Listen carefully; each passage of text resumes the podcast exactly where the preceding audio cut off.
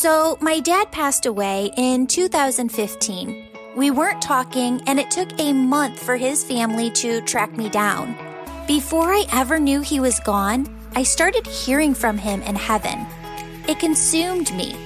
How is communication with the other side even possible?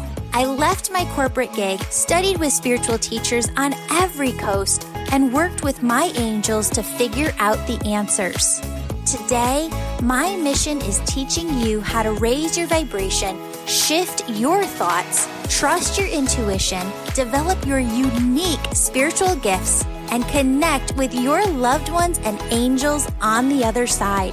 Friends, when you have these tools, life really does become heaven on earth.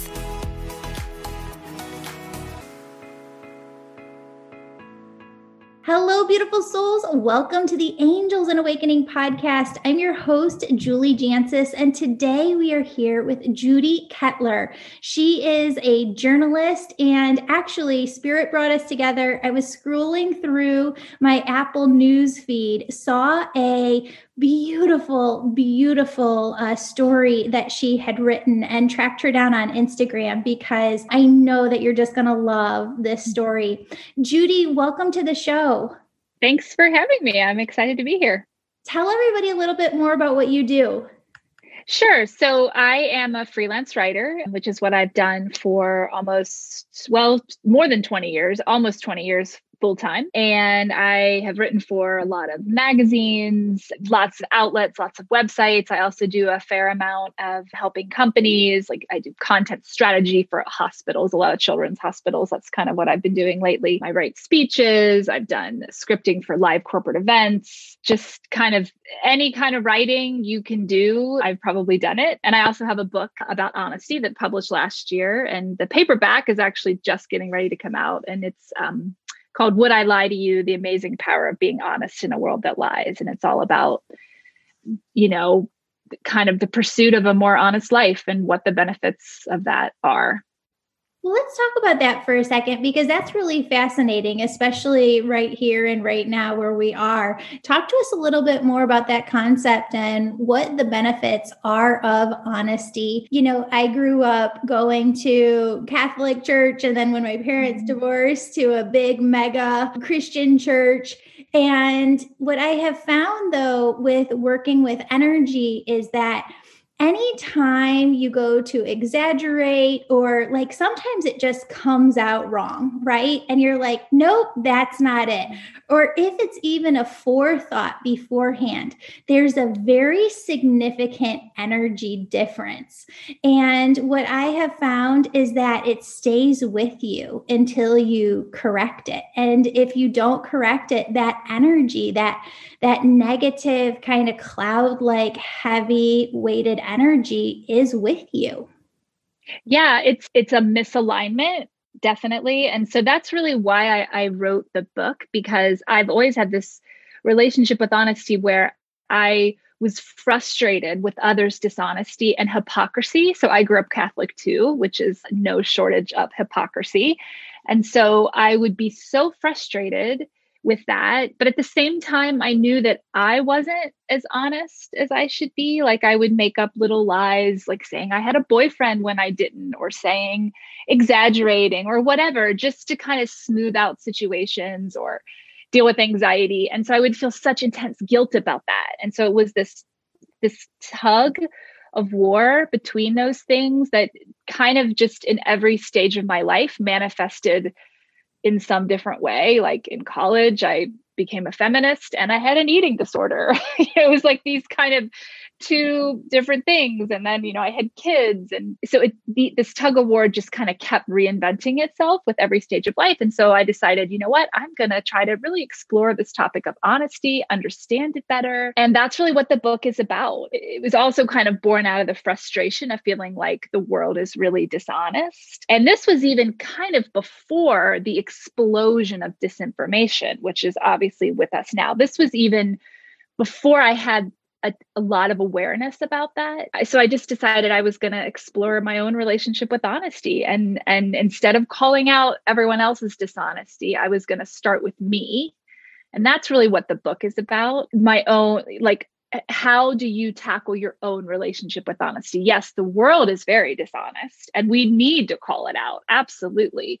But before you do that, get right within yourself because you won't ever really be able to kind of, if, if you don't get a hold on your own relationship with honesty, it's very hard to make change, even to fight for like these social justice causes, which I care so much about. If you don't like check your own privileges first, forget it. You're not really going to be able to make any change.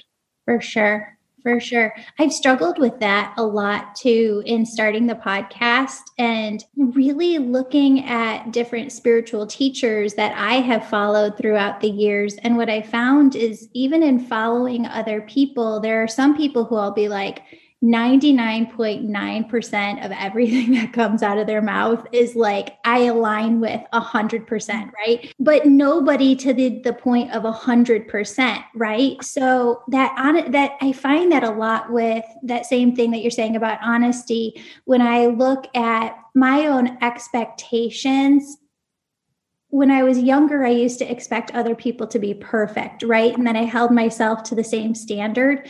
And if I wasn't perfect, then I thought that something was wrong with me, not really fully understanding that perfection wasn't the right indicator, the right model, or the right, you know, just thing to judge and base things on and really coming to the conclusion over the last couple of years that nobody's perfect but you're totally right. We have to look at that within ourselves first and see what we can do within within ourselves.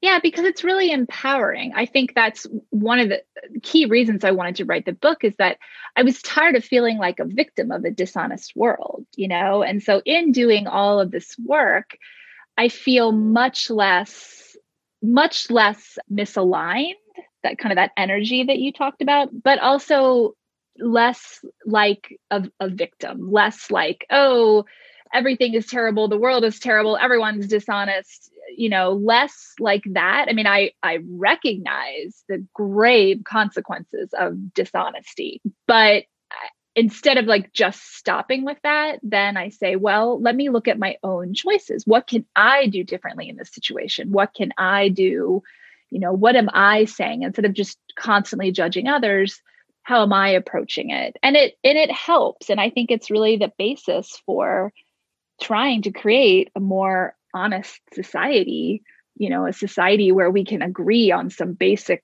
truths. I think it has to start with each one of us really looking at that relationship with honesty I think it's bigger than that. I think that's the healing that needs to happen right now within the world. I think that's where all the healing has to start is just everyone on an individual level looking at themselves.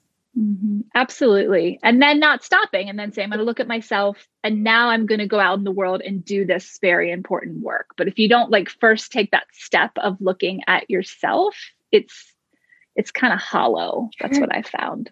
Okay, so this kind of ties into your story a bit. Okay, so tell everybody the mm-hmm. story about your your run-in with this nun. So every October, I live in Cincinnati, which is a very I live in a suburb of Cincinnati. It's a very very Catholic town. And every October, the church, the Catholic church near me puts up these white crosses that represent all, I guess they represent all the abortions in the US. There's a sign that kind of describes what they are, but I don't I don't even want to like stop and look at them. So I can't tell you exactly, but I think that's what it is. They're representing all the abortions in the US. And it bothers me every year, but I'm like, you know what? It's fine. They're, it's their private property. They're allowed to put up crosses. I don't like it, but I don't go to the church. I don't like whatever. They can do what they want to do but it still makes me very angry every year. And it's and i i run by it. So it's on my main it's like the main drag of our town. So it's the main route that i run all of the time. And i'm very much a creature of habit that i like run the same way all the time. So this well actually last year 2020 when the crosses went up i was even more irate than normal because you know, we're in the middle of this pandemic where at the time, 220,000, I want to say, people had died. You know, we were just coming off a summer of racial unrest where, you know, numerous Black people had been lynched basically by police, you know, still kind of dealing with the fallout from the separation of children and their parents at the border. I mean, all of these just human rights atrocities and the fact that this Catholic Church was deciding to focus on that it just sent me off the edge. And so one day on my run, and I kept thinking, if I see somebody, I'm going to say something. I was really hoping to like bump into a priest, um, but it happened to be a nun. So I'm running by, and this nun is crossing the street, and I just like lost it. And I basically just accosted her and I said, Sister, I want to talk to you about these crosses. And so she stopped and, you know, looked at me and I just let loose on her. You know, I just said, I don't understand how this, how can you possibly put up these crosses? Like, what about the 220,000 people who have died from coronavirus? What about the Black people basically lynched by police? What about the children? separated from their parents and the children who have died in detention at the border? What about all of the children who were molested by priests from this, but not this church necessarily, but from this institution that the Catholic Church never atoned for. Like, what about that? And I'm just going off on her, and she is taking it all and she did something I didn't expect. She apologized.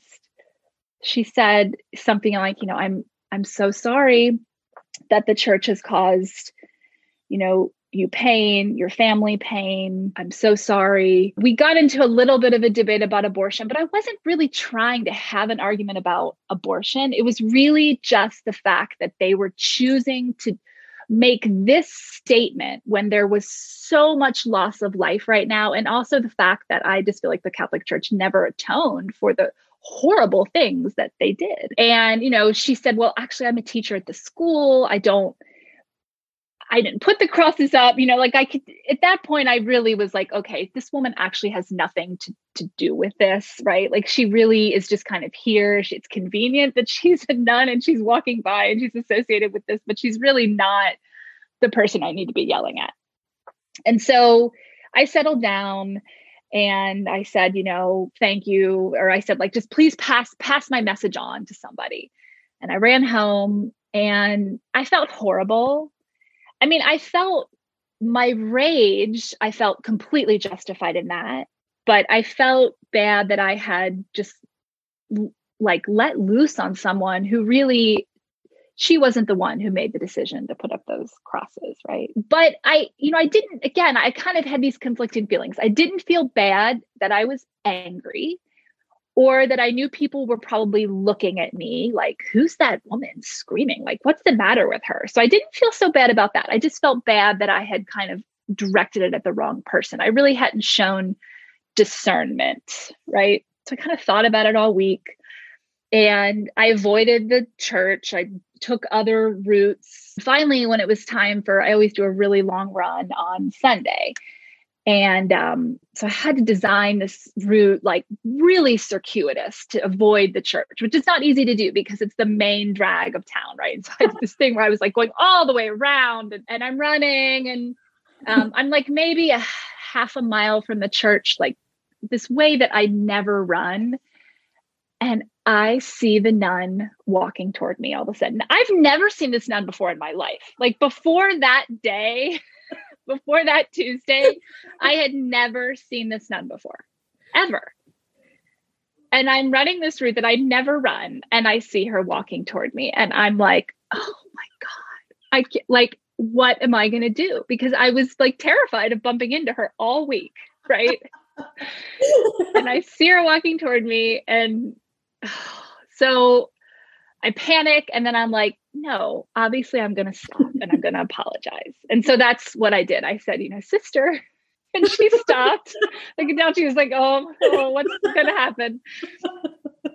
And um, I said, you know, I just I want to apologize to you. I took it out on you. I'm not sorry for my rage, but I am sorry that I took it out on you because it's not it's not your fault. We're not going to agree about abortion, but that's not really why I was upset. And she again apologized. You know, I'm sorry the church has caused you and your family pain and you know, I said, I don't believe, you know, I grew up Catholic, but I don't believe in the same things that you believe anymore. But, you know, I ran this route to try to avoid bumping into you. And she's like, Well, I wasn't even going to walk today because I was afraid of bumping into you. So I went this other way that I don't usually go.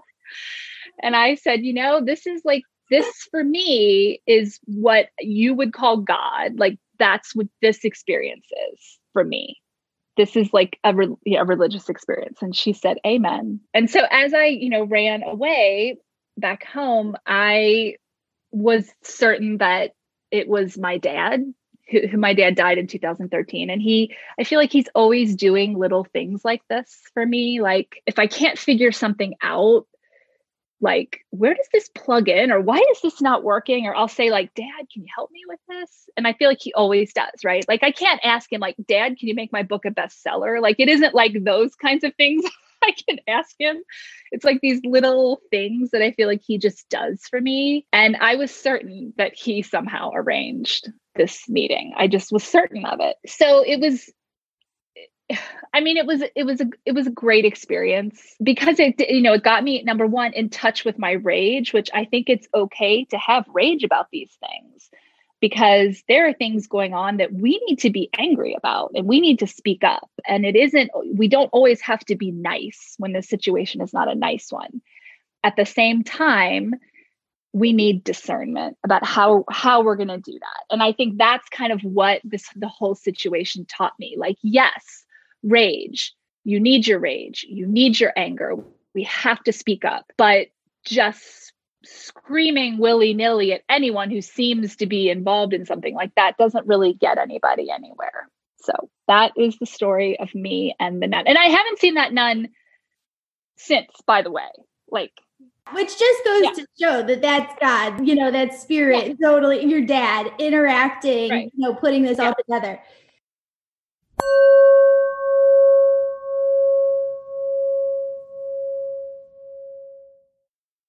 I've got a few announcements. This month's winner of the drawing is Mackenzie Payne, who gets one free session with me. Email me a screenshot of your five star positive review on Apple Podcasts, Google Business, or my Facebook page for your chance to win next month. Details are in the show notes.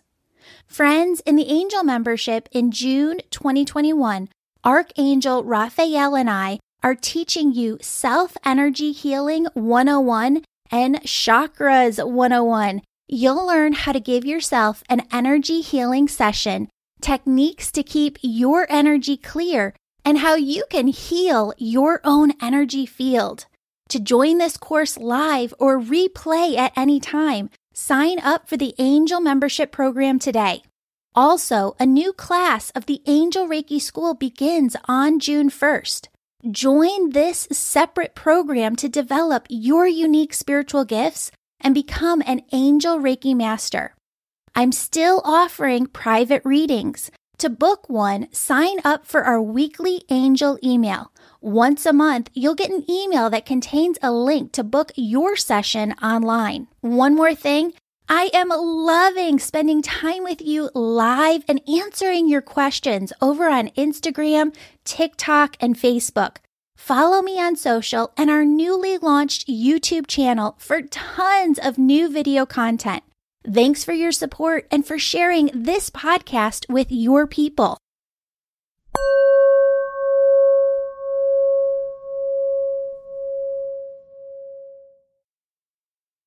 You know, you've looked at this as a journalist, as a writer, and I'm wondering the way that I see energy is that there are certain words that hold energy, there are actions that hold energy, and there you have all different types of energy. You have stagnant energy that's not going anywhere. You have energy that's going backwards. You have energy that's moving forwards and propelling forwards. I think that we have this conception of anger sometimes and rage as being 100% bad and categorizing it very black and white into these boxes. But anger and sometimes rage is this energy of momentum, of force, of pushing things forward. Would women have had the right to vote? Would we be here where we are now without the anger and rage that our ancestors had in the past? What do you see anger as and rage as and and how can we kind of reframe it for ourselves? yeah i think it's it can wake you up so that's kind of how i feel you know i i've always been really committed to like finding common ground right to like we'll agree to disagree we'll you know i we share enough values that we can find a way forward and i still believe those things but i think now uh, some things we're not going to agree to disagree on because you're wrong. like you are like we don't agree to disagree about the Holocaust. Like the Holocaust is bad every single way. Like there's no agreement to disagree, right? We have these things that are like, especially around human rights issues and justice issues, there very clearly are like there's this side it's not even a side it's bad it's whatever and then there is kind of fighting for the the, the better thing i'm not articulating that perfectly but and so i think that i i'm i'm more in touch now with like being angry like not always like finding common ground doesn't always need to be the first thing it would be great if we could get there but there's another step in there that you can't just smooth over everything and say, well, kind of these conversations that we're having now about how do we unify as a country, which we do, but you can't just say, well, we're unified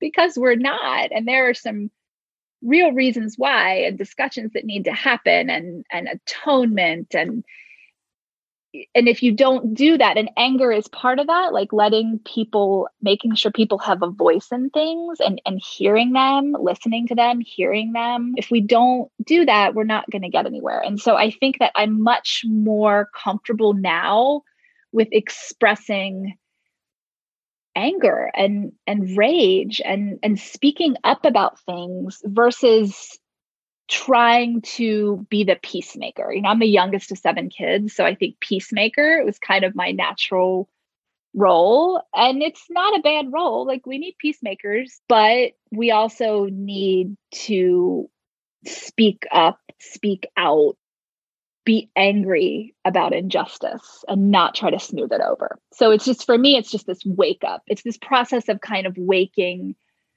waking up and speaking out. That's part of honesty too. It's not just about avoiding dishonesty, it's about speaking the truth and speaking up, which is something I'm more in touch with now, even than when I wrote the book, because the book is much more about like, let me pay attention to my own honesty. But the step after that is, let me speak up and speak out clearly about these things. And sometimes that means with anger.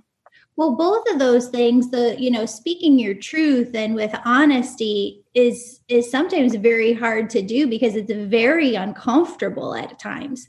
And you know that anger and that rage can be very very uncomfortable at times. You know as we're speaking here and i'm kind of thinking through with you what's coming to me it's almost like we need a new vocabulary word for anger and rage because i did see my teacher that i follow on instagram Weeze Duran, she put up something saying, Watch your rage because the rage can be part of patriarchy, can be part of like the bigger system and and how that works and you know you and I are two white women talking about this and and I have been learning so much from black women this year and I think we have to must continue to do that and pay them for their work. So I'm wondering though if there's a new word, right? Where it's not rage, it's not anger. It's like it's like activist motion forward, taking action on change within the world and feeling very passionately about that. What is the word for that? I don't know. I mean, that's a great point because we have these negative associations. And unfortunately, I mean, this is kind of the other part of that, you know, a, a, point that you just made is that it's it's very easy to cast black women as like the angry black woman, right? Or the while the white women kind of like demure and, and so that dynamic has got to go away for sure. And maybe part of that is a new a new word, a new understanding of the words we have, or a new word altogether. I don't know. I'm not sure um, because it, these are issues I haven't.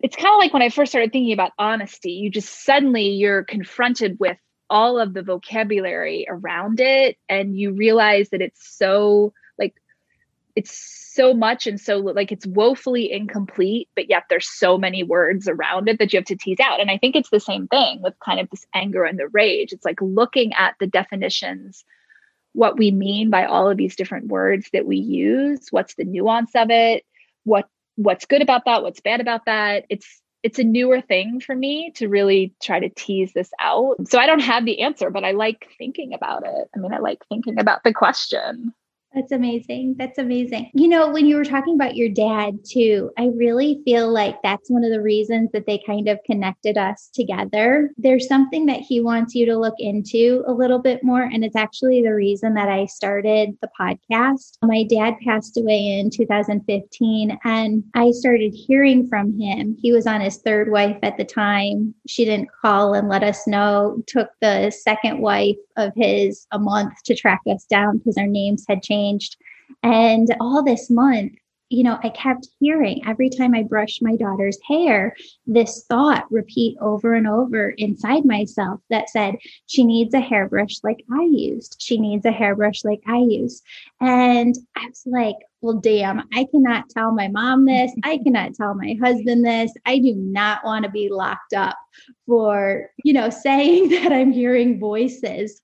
And I was at work about a month later and was in a meeting at the time, got the phone call. My sister called a couple of times, knew something was wrong. So I took the call, found out that he had passed, and like in the shell shock state, looked at my coworker and said, my dad's been talking to me.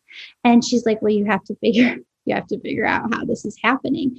And, you know, as you were talking, your dad said, I've always been saying, like, coming through to you the same way. I was under the perception that mediums and psychics and all these people heard from the other side. Like, if my dad was to come through to Teresa Caputo, that she would hear it like his voice. And it's not like that. It comes through your intuition. It comes through that silent stop, not silent, um, like soft voice within you. And you have to learn, you have to train yourself to just listen more and more to it. Yeah. And it really is, you're so right. It's like it comes, for me, it's just the, this moment of like a, a, great example the the we had a big storm last spring. Um the power went out. So we were already in the middle of this pandemic.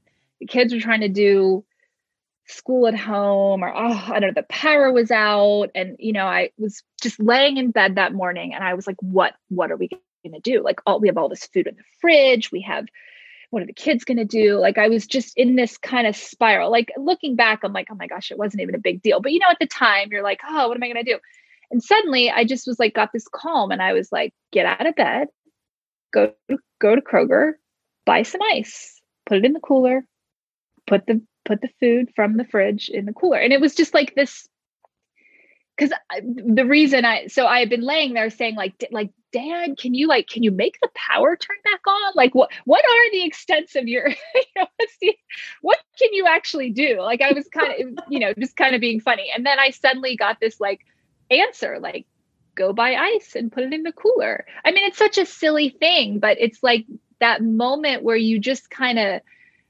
you you put it out there and then you get this answer and it's quiet and it you know that that's how it that's how it is for me and I, I kind of do the same thing i have a brother who passed away in 2009 and we weren't he was a, I, I actually write about him in the book he was a very difficult person right we didn't have some kind of like close amazing relationship right he i think he actually had oppositional defiant disorder just was never diagnosed he lived a difficult life. He was not an easy person. And so after he died, it's kind of been a lot of this like trying to figure out what is the relationship because I realized that just because someone dies doesn't mean the relationship is over. And so it's been this process of trying to understand him. And sometimes I will feel like I hear his voice too in things, you know, but it's quiet. And, and, and it's when you kind of just take that moment and you like open yourself to it. And then it's like it drops in or something. And it's usually not of great consequence. Again, it's not like, can you solve coronavirus, Dad? Can you? It isn't like that, you know. It's, it's yeah. like these little things that help you on your day, or help you learn something, or see something, or I don't know. It's small, but not inconsequential.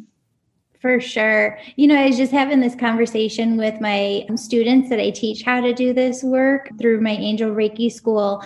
And one of them was saying, Julie, I was so disappointed in the session that I had with somebody the other day because the mother just kept coming through saying to her daughter, I'm so sorry. I love you so much. And she said, I didn't bring through the message because I thought that it was just so little and inco- you know insignificant and and I felt like I was making it up. And I said yeah but if that daughter that client of yours had hard feelings or resentment in her heart that needed to be healed and that was the one thing that she needed to hear from her mom you know we can't we can't say you know what's big and what's mm-hmm. small they know more from the other side. This is interesting because we have never talked about this before on the podcast but do you have a way that you differentiate between when it's your brother and when it's your dad like kind of getting in touch with you?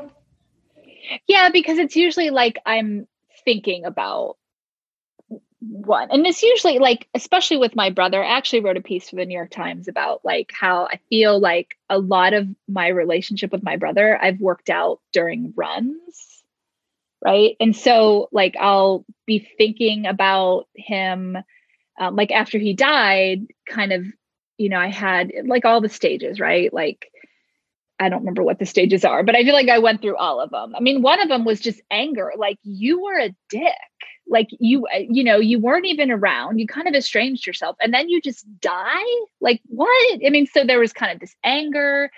There was then there was like uh guilt that i didn't try harder to have you know to connect with them. So lots of different kind of emotions that i was working through. And so i think it's for me it's more like i'm focused on if it's something to do with my brother it's because i'm like actively thinking like about him for some reason and then maybe some little answer his voice drops in my head. Versus like if it's my dad it's more of a like where i'm literally like dad can you can you like help me with this thing? I mean it is sometimes it's like me saying it out loud sometimes. But but also the thing with the nun it wasn't like i specifically was asking for anything. It just kind of happened and i just felt like that was him. Even though, you know, my dad, it's funny, he was a scientist, right? He was a pharmacologist, he worked in a lab, he was a person of science.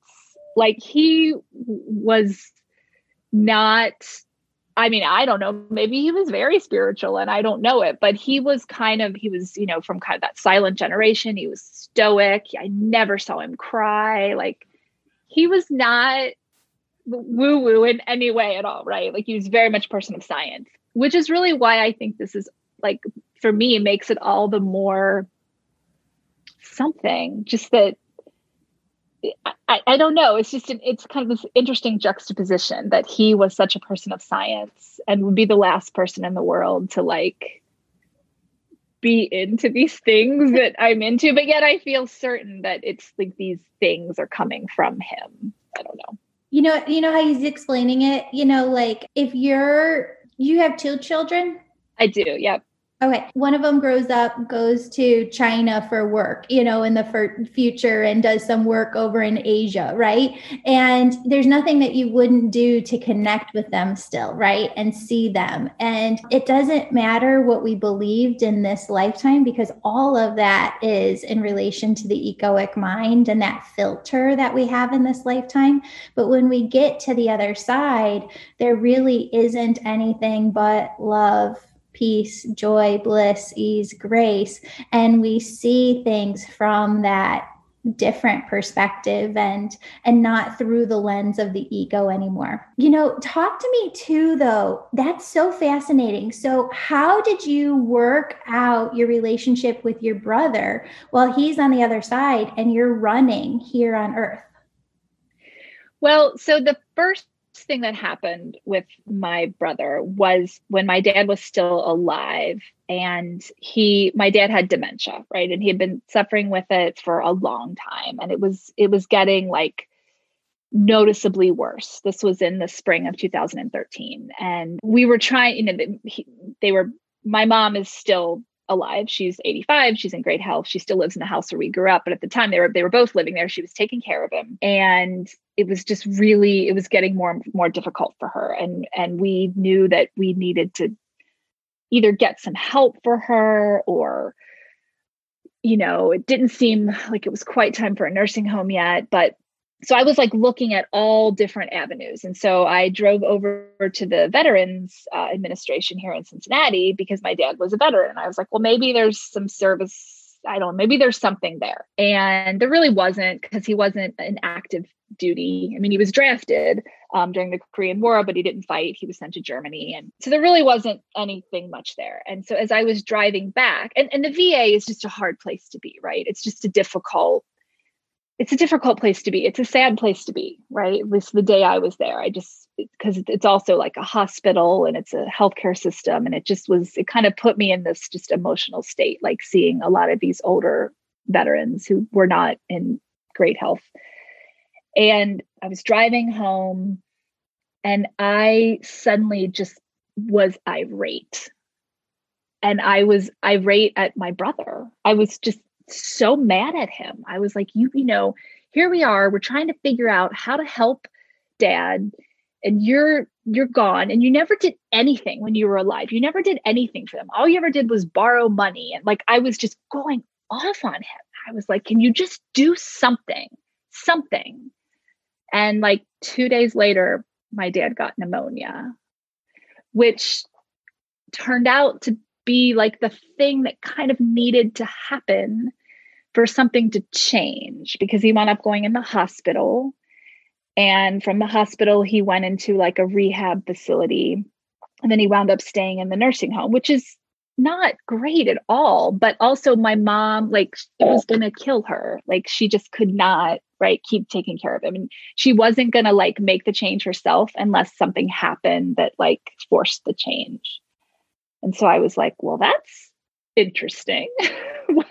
okay, like I I didn't really know what to make of that. And then a few months later, so my dad deteriorated pretty quickly in the nursing home. He was miserable, you know, he was very confused. It just it was it was awful. He he was in hospice and we were all pretty aligned in my family like, you know, we took him off any life extending medications. We didn't want him to suffer, right? I mean, we were we were all very aligned on it. And he had like pneumonia, some kind of, and this is what often happens to people when they're at that stage. They get some kind of infection and they can't communicate it. So the staff doesn't know it. And, you know, and by the time they understand that something's wrong, the person's kind of already in like sepsis and dying. And it kind of is the blessing for people who are at that stage. I mean, it, it really, it really is when they're just their quality of life is is gone. And so he was dying. I mean, it was kind of this week where he was, we knew he was dying. You know, the hospice nurse was with us and we were kind of looking for all the different signs. And I was driving to the hospital. It was like the third or fourth day. And I was like, drive, was like driving down I 71 South. And again, I was just like irate, kind of I wasn't irate as much as I was just like I was crying. I was really upset. I was like, we just like we've tried everything to, you know, we opened the window for his soul to escape. Like we did all the things that when a person is dying, you know, you do, you talk to them, you because he wasn't conscious at this point. You know, you tell them how much they meant to you, like all these things that you do, right? And it just was like he was holding on. And I was just crying. And I was like, Paul, it's my brother. I was like, maybe it's you. Maybe you're the one. Maybe you're the only one who can who can do it. Like can can you help us? Can you help us? And i suddenly just felt very calm. I stopped crying. And by the time i got there he had passed. And so it was just this like it was much it, much more intense than kind of the little things that i feel like i had with my dad. But paul was a much more intense person so that makes sense so I really feel like it was him. And the thing is, when I told, you know, when I told my brothers and sisters this, like, they thought it was hilarious. I mean, like, we have this whole story about how we we planned the 70th surprise party for my dad and my brother paul didn't want anything to do with it like he did nothing he did none of the planning none of the whatever and so but when my dad walked in and we all yelled surprise Paul was like the first one to like walk up to him and give him a beer and give him a hug. And we were all just like so irritated with him, right? And so when I told him, told my brothers and sisters what had happened, they were like, my one brother Herb, he's like, well, that's typical of Paul. Here we are, we're we're doing all the week, the all the work all week, and then Paul just bam, he just like you know, he takes all the credit. And so we all just started laughing. I mean, that's just kind of the family I have. But it was just, it wound up being this really great moment, you know? So that's, I feel like usually when I'm trying to communicate with Paul, it's some kind of like, I'm mad about something or I'm trying to understand something or I'm like, it's different. It's very different than the relationship I have with my dad. That's a long winded story and explanation but It's so no, that's so fascinating. You can feel their mm-hmm. energy. Their energy is just mm-hmm. completely different. Yeah, totally, totally different. And that, you know, they that's they're totally different people. Their personalities could not be more different. Yeah. So yeah that's how I have it too. When my dad's coming through versus my grandma on the other side, I can totally feel like which one it is because I feel their presence right next to me. And it feels mm. as if they were right here, you know, as if my mom were right here. Her energy is completely different from the two of them, it would feel like her energy. Judi, you are so amazing. You're such a beautiful oh. soul in this world doing such great work. Tell everybody where they can find you on Instagram to follow all of the beautiful writing that you have, where they can buy your book. Sure. So if you go to my website, which is just my name, Judi Ketteler, and so there's links there that you can buy the book. You can buy it like through IndieBound. So if you want to buy it at a local bookstore, if you want to buy it from Amazon, however you want to buy it, there are links that'll connect you. I, I think that I'm also giving away the first chapter. I think I sent that to you if you want to offer that to your listeners. Oh, yeah. Um, Perfect. Yeah. So I've got uh, that's a PDF. So if you want to just like read, the, I think it's the introduction in the first chapter. If you want to just kind of read and see if it's the kind of the right book for you. So yeah, I'm my website will kind of get you every has links to me on social media. So that's that's the place to go. Perfect. Well, we'll do this. If people email us and sign up for the weekly newsletter, then we will um, send them that book copy. Yeah, perfect. That sounds great.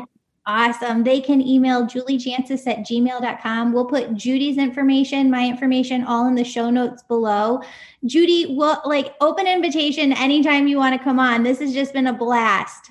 Oh, well, yeah, it's it has been fun. I don't talk about this a lot. I've written several pieces about this, but I don't get a chance to talk about it a lot. So it's yeah, I like it. It's cool. Yay. thank you so much for being here. Okay, thank you. You too. Bye. Bye-bye. Beautiful souls, I'm so excited to announce that my book on angels and how they're working miracles in your life will be available on Amazon fall of 2021. If you're listening on or after fall of 2021, check it out. Friends, if you'd like to work with me each week, my angel membership program is perfect for you. You can join at any time and you get access to past courses. In 2021, I'll be teaching you about a new topic each month. We started the year in February with a course on oneness and raising your vibration. March is angel communication, how to hear your angels. April is trusting your intuition. May is knowing your soul's purpose. June is working with Archangel Raphael to learn self energy healing techniques and chakras 101. July is rewriting the stories you've been holding on to. August is all about rewiring your mind to move past blocks. September is energetically working through ancestral trauma. October is working with your inner child and Archangel Michael. November is a guide to being an empath. Then we're rounding out the year with a course in December that helps you connect with your loved ones on the other side to help you deepen your personal connection with them. And in January 2022, we'll be back with a whole new course on manifestation and co-creation. You get all of this live group access to me, two new pre-recorded Reiki healings, and advance notice to book a session with me when you're an angel member. Sign up for the angel membership anytime. If you're listening in 2022, please know that we're planning to add new content each month. For details and to sign up, view the show notes below. Friends, the only thing that's not included in the angel membership right now is the Angel Reiki School, where you learn to develop your unique spiritual gifts. Whereas the angel membership is about your awakening journey and your personal spiritual growth. The Angel Reiki School, on the other hand, certifies you as an Angel Reiki Master Teacher and teaches you the art of energy healing and bringing through messages for your clients. Friends, if you're feeling called to the Angel Reiki School, it's because the souls you're here to help on earth, well, their omnipresent piece of them, you know, their higher selves on the other side. That's what's behind you, pushing you, fueling you to become who you're meant to be. Because when you do, they know your work will shift the trajectory of their life here. That's what I mean when I say you have big, big purpose in this lifetime. A new class of the Angel Reiki School starts on the first of each month. Speaking of the Angel Reiki School, we're going to need about 800 volunteers this year. We select volunteers from people who've written a five star positive review and emailed us a copy. That way we have a way of contacting you for your free volunteer session. Many of you have asked if I'm still booking sessions and the answer to that is yes. I love, love, love my sessions with you. We have a new system where we send out an email once a month with a link to my calendar for you to book online. It's really easy. All you have to do is sign up to be on my email list on my website, theangelmedium.com. I've been spending a ton of time going live with you on Instagram, TikTok, and Facebook, and I'm having a blast with it. Join me over on social and our newly launched YouTube channel for tons of new content, teaching videos, and actual video footage of these podcast episodes. Friends, from the bottom of my heart, thank you so, so much for being part of this community and listening to this show. I truly feel that this is your show and the angel show. And I just feel so blessed to be a part of it. You're the most supportive community a podcaster could have. I pray for you every day. If you have a special prayer request, you can submit it through my website homepage and I'll be praying for you personally. Now for the oneness meditation, which is the last five minutes of every episode. And as you do this meditation, you'll raise your vibration and the vibration of the planet.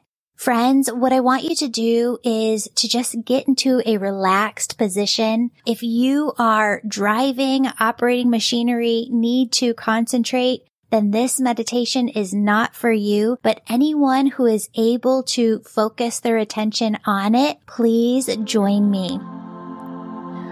Friends, I want you to start by taking a deep breath in and a deep breath out.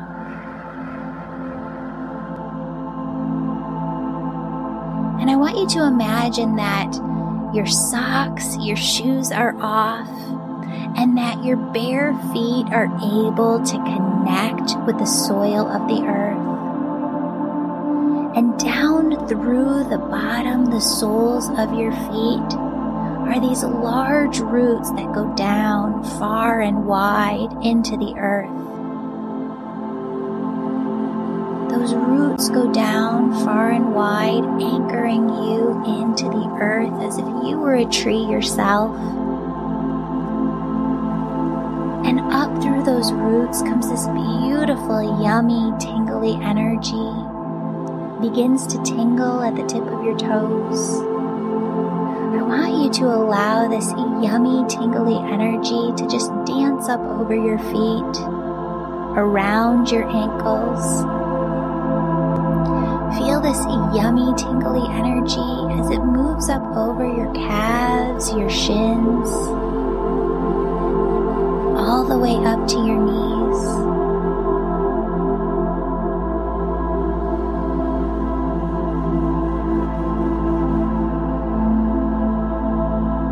Feel this energy at your knees and allow it to move up the thighs, the hamstrings all the way up to the sides of the hips. I want you to allow this energy to move from the hips up to the base of your spine, the base of your stomach. And I want you to feel this energy as it climbs up the spine and the stomach all the way up until it reaches your heart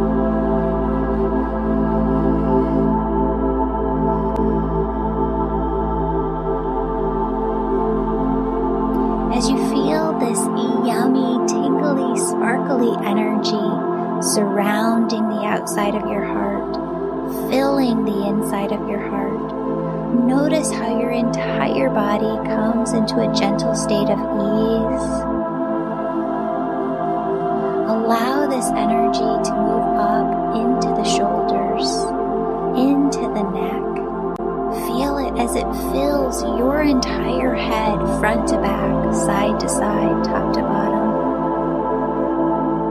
And then feel this energy as it moves through the hair follicles on the top of your head so that you feel this yummy tingliness two inches to 10 feet or higher above the top of your head.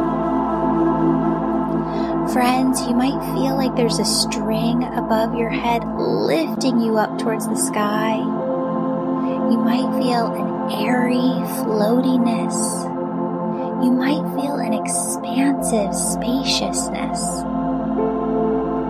What I want you to do from here is imagine that there is this large opening at the crown of your head. It's the size of a cereal bowl, right? And I want you to imagine that it extends upwards towards heaven and that God sends this loving, peace filled oneness energy. It's love, it's joy, it's peace, it's bliss, it's ease, it's grace. And God just sends this energy through the crown of your head. It moves through your head, down through your neck, down through your shoulders, and it starts to pool, this God energy starts to pool around your heart, within your heart. And I just want you to feel that for a moment. And I want you to just tap in and notice. I want you to notice that your heart, your physical heart, is one with your body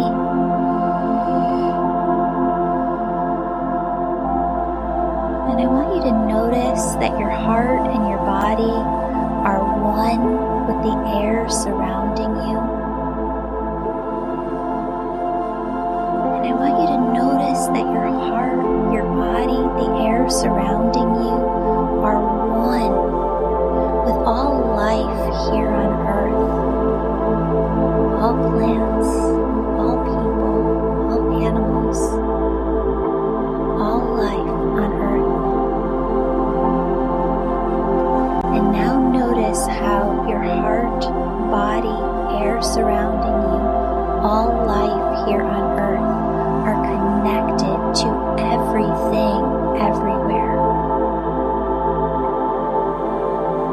Friends, did you notice how your body got more expansive? Your energy got more expansive, and you could feel out into your auric field. You could feel out into the energy of the world, into the energy of everything everywhere. Friends, that is oneness, and you can carry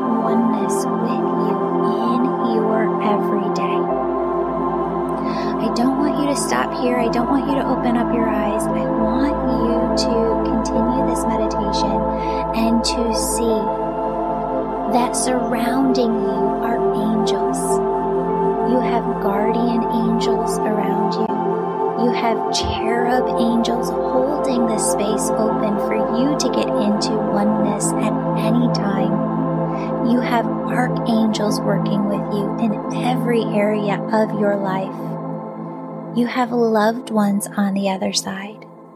See them. See them in detail, friends, because you seeing them in detail is the exact same thing as you going to them on the other side, knocking on their door, asking them to spend time with you.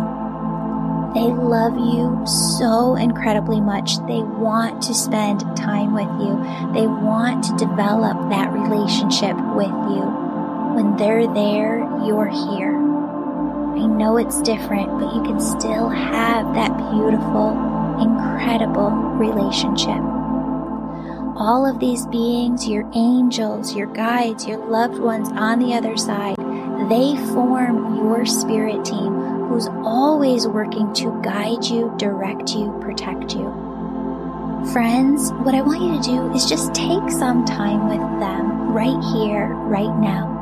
What they want you to know is that they are working with you all the time. What they want you to know is that they are sending you signs and symbols to show you that they're next to you. Friends, they ask you to see that they are bringing in gift after gift after gift through your heart chakra to bless your life with miracles. Friends, it's your job to remain open, to believe, and to trust that they are working miracles in your life. Friends, I love you. They love you so incredibly much. Stay open and know, believe, trust, have faith, know like you know, like you know, that they are working with you always. See you here next time. Have a blessed day.